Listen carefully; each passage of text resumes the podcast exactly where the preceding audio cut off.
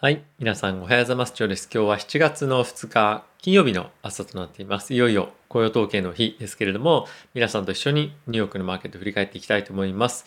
昨晩なんですけれども、株式市場はですね、総じて全面高といったような流れとなっていました。唯一マイナスだったセクターがですね、コンシューマーステープルというセクターなんですけれども、これはですね、大きくAmazon、アリババ、JD.com、ピンロードというですね、企業に依存していることもあって、ここの企業はですねマイナスだったんですね。で、ここで注目なのがAmazonがどうこうではなくて、中国銘柄に関しては全面的に昨日は非常に難聴だったっていうところもあって、ここ最近ですね、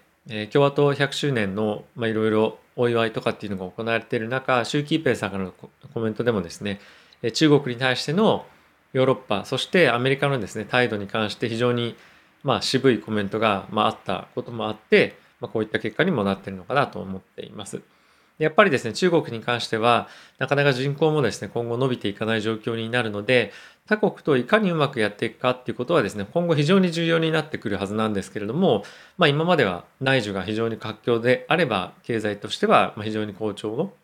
の対外的には見せられてはいたんですが、今後はなかなかそうもいかなくなる。なので今後中国がですねどういうふうに各国に政治的に対応していくのかっていうのは、変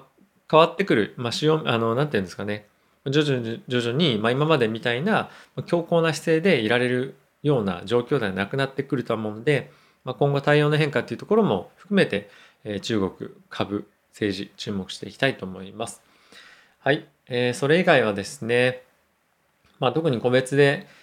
見るのはないんですけれども、自動車セクターに関しては半導体の提供というところがですね、供給というところが非常に鈍いこともあって、なんとですね GM の売り上げをですねトヨタが抜いたと。で、これ1998年ぶりぐらいだったと思うんですけれども、このような状況となってます。で、引き続きですねこの半導体の供給というところは非常に少ない状況が続くということもあって、今後のですね売上とかそういったところにも非常に影響が出てくるので、注目かなと思っています。一旦ですね指数見ていきたいと思うんですが、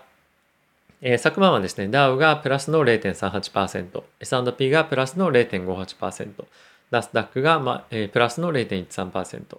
ラッセル2000がプラスの 0.81% というような状況となっていました。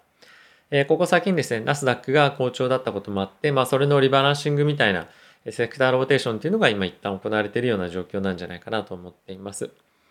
今晩ですね、雇用統計ありますけれども、どういう結果が出るのか非常に楽しみではあります。どういうような動きが予想されるかというと、おそらく今回ですね、強い数字が出たとしても、大きくマーケットがですね、利上げとかっていうのを警戒して大きく下げるっていうことも、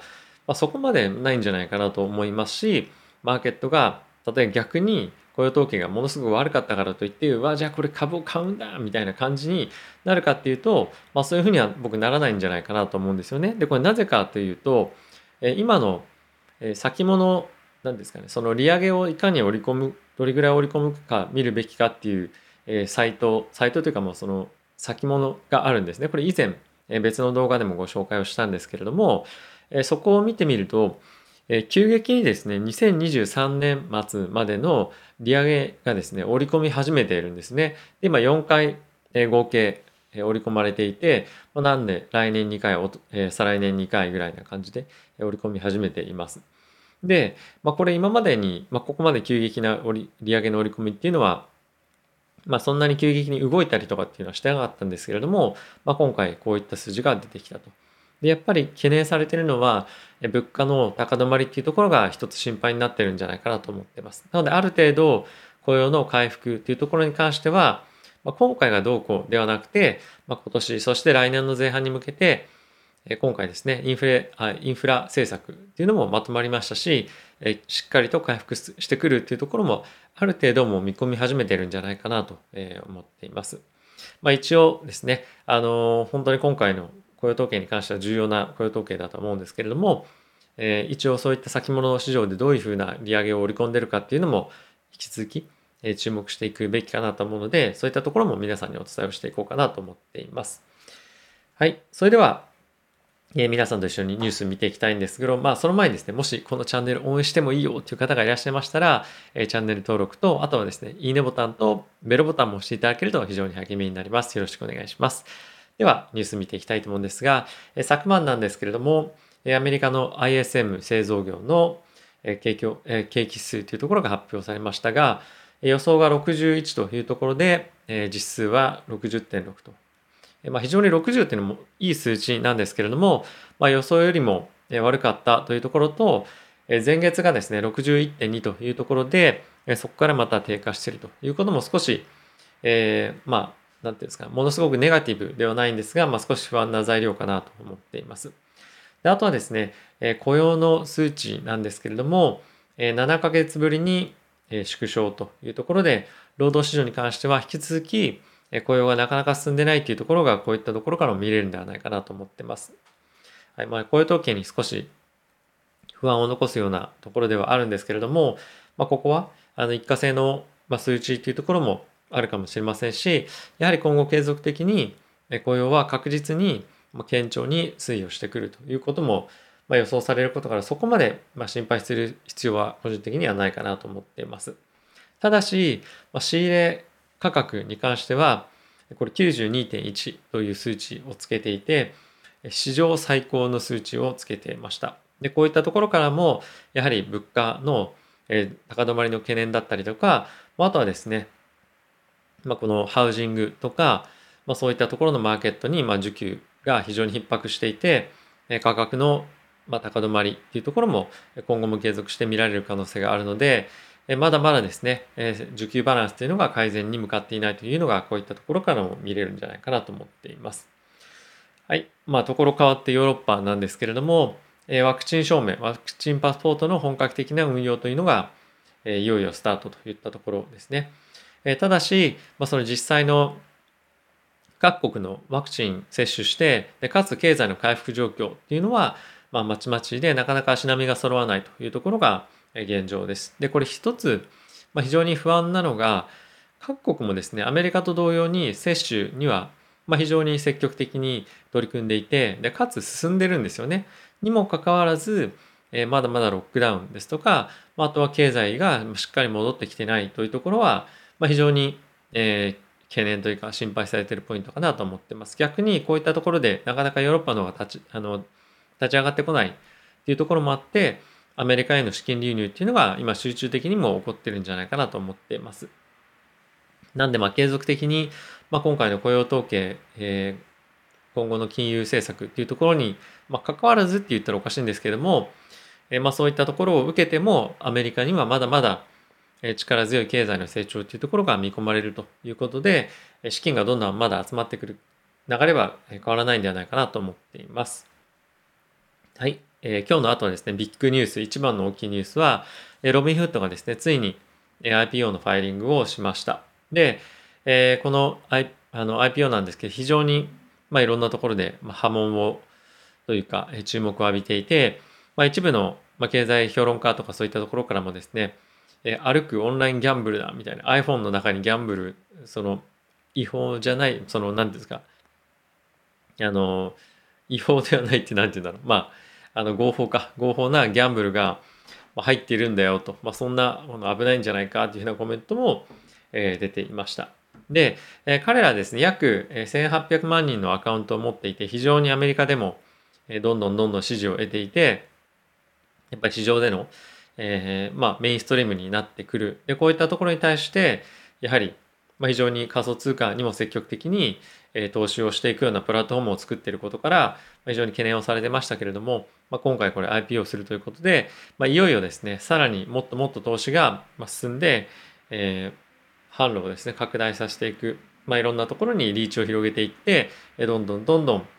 ロビンフッドがさらに大きくなっていくっていうような流れはもう止められないんじゃないかなと思っています。で、そうなってくると、株式市場だけではなくて、仮想通貨の市場に対しても、どんどんお金が入ってくるようになってくると思いますので、本当にこの IPO をして、ゲットした資金をどういうふうに投資していくのかというところに対しても注目をしていきたいなと思っています。はい。あとはですね、国際の課税ルール2023年に向けて、130カ国の国と地域がですね、合意をしたと。で、最低法人税率 15% といったことがまとまりました。で、一部の地域、どういった地域というと、特に欧州の低税率国家、特にですね、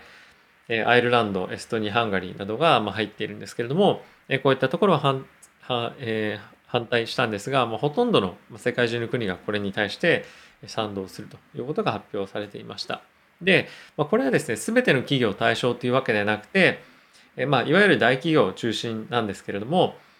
売上がですね、8億ドルなので、約1000億円を超える規模の企業に対してしか、適用されないということで、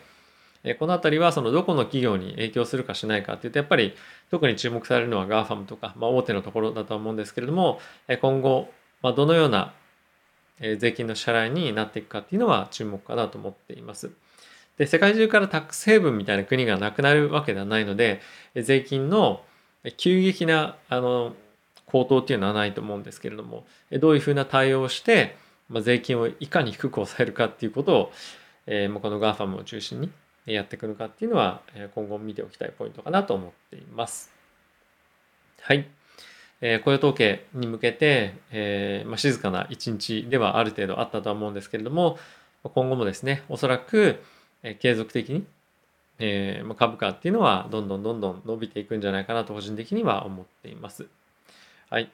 ただですね、逆に言うと、ここからどんどん買い上がっていきたいかっていうと、なかなかちょっと買うのにも怖いような状況にはなってきてはいるので、どっかのタイミングで、少し強めの調整来てほしいなというのが、みんなも思っているところなんではないかなと思っています。ちょっとあんまり調整ない中上がっていくと、どっかのタイミングで大きく下げたりとかっていうのもあるので、ちょっと怖いですよね。なので僕、キャッシュ引き続き2割ほど持っているんですが、ここに関しては使わずに、しばらく取っておこうかなと思います。ちょっと上がっていく可能性ももちろんあるとは思うんですけれども、無理にリスクを取るというよりも、いかにやっぱりいいところで入るかっていうところを重視して、今後も投資活動を継続していきたいなと思っています。はい。アメリカはですね、確か金曜日に関しては午前中で終わりで、独立記念日ということもあって、来週月曜日お休みだったと思います。なので、そのあたりは注意をしてください。はい。ということで、天気悪いですけれども、皆さん、しっかりとですね、暖か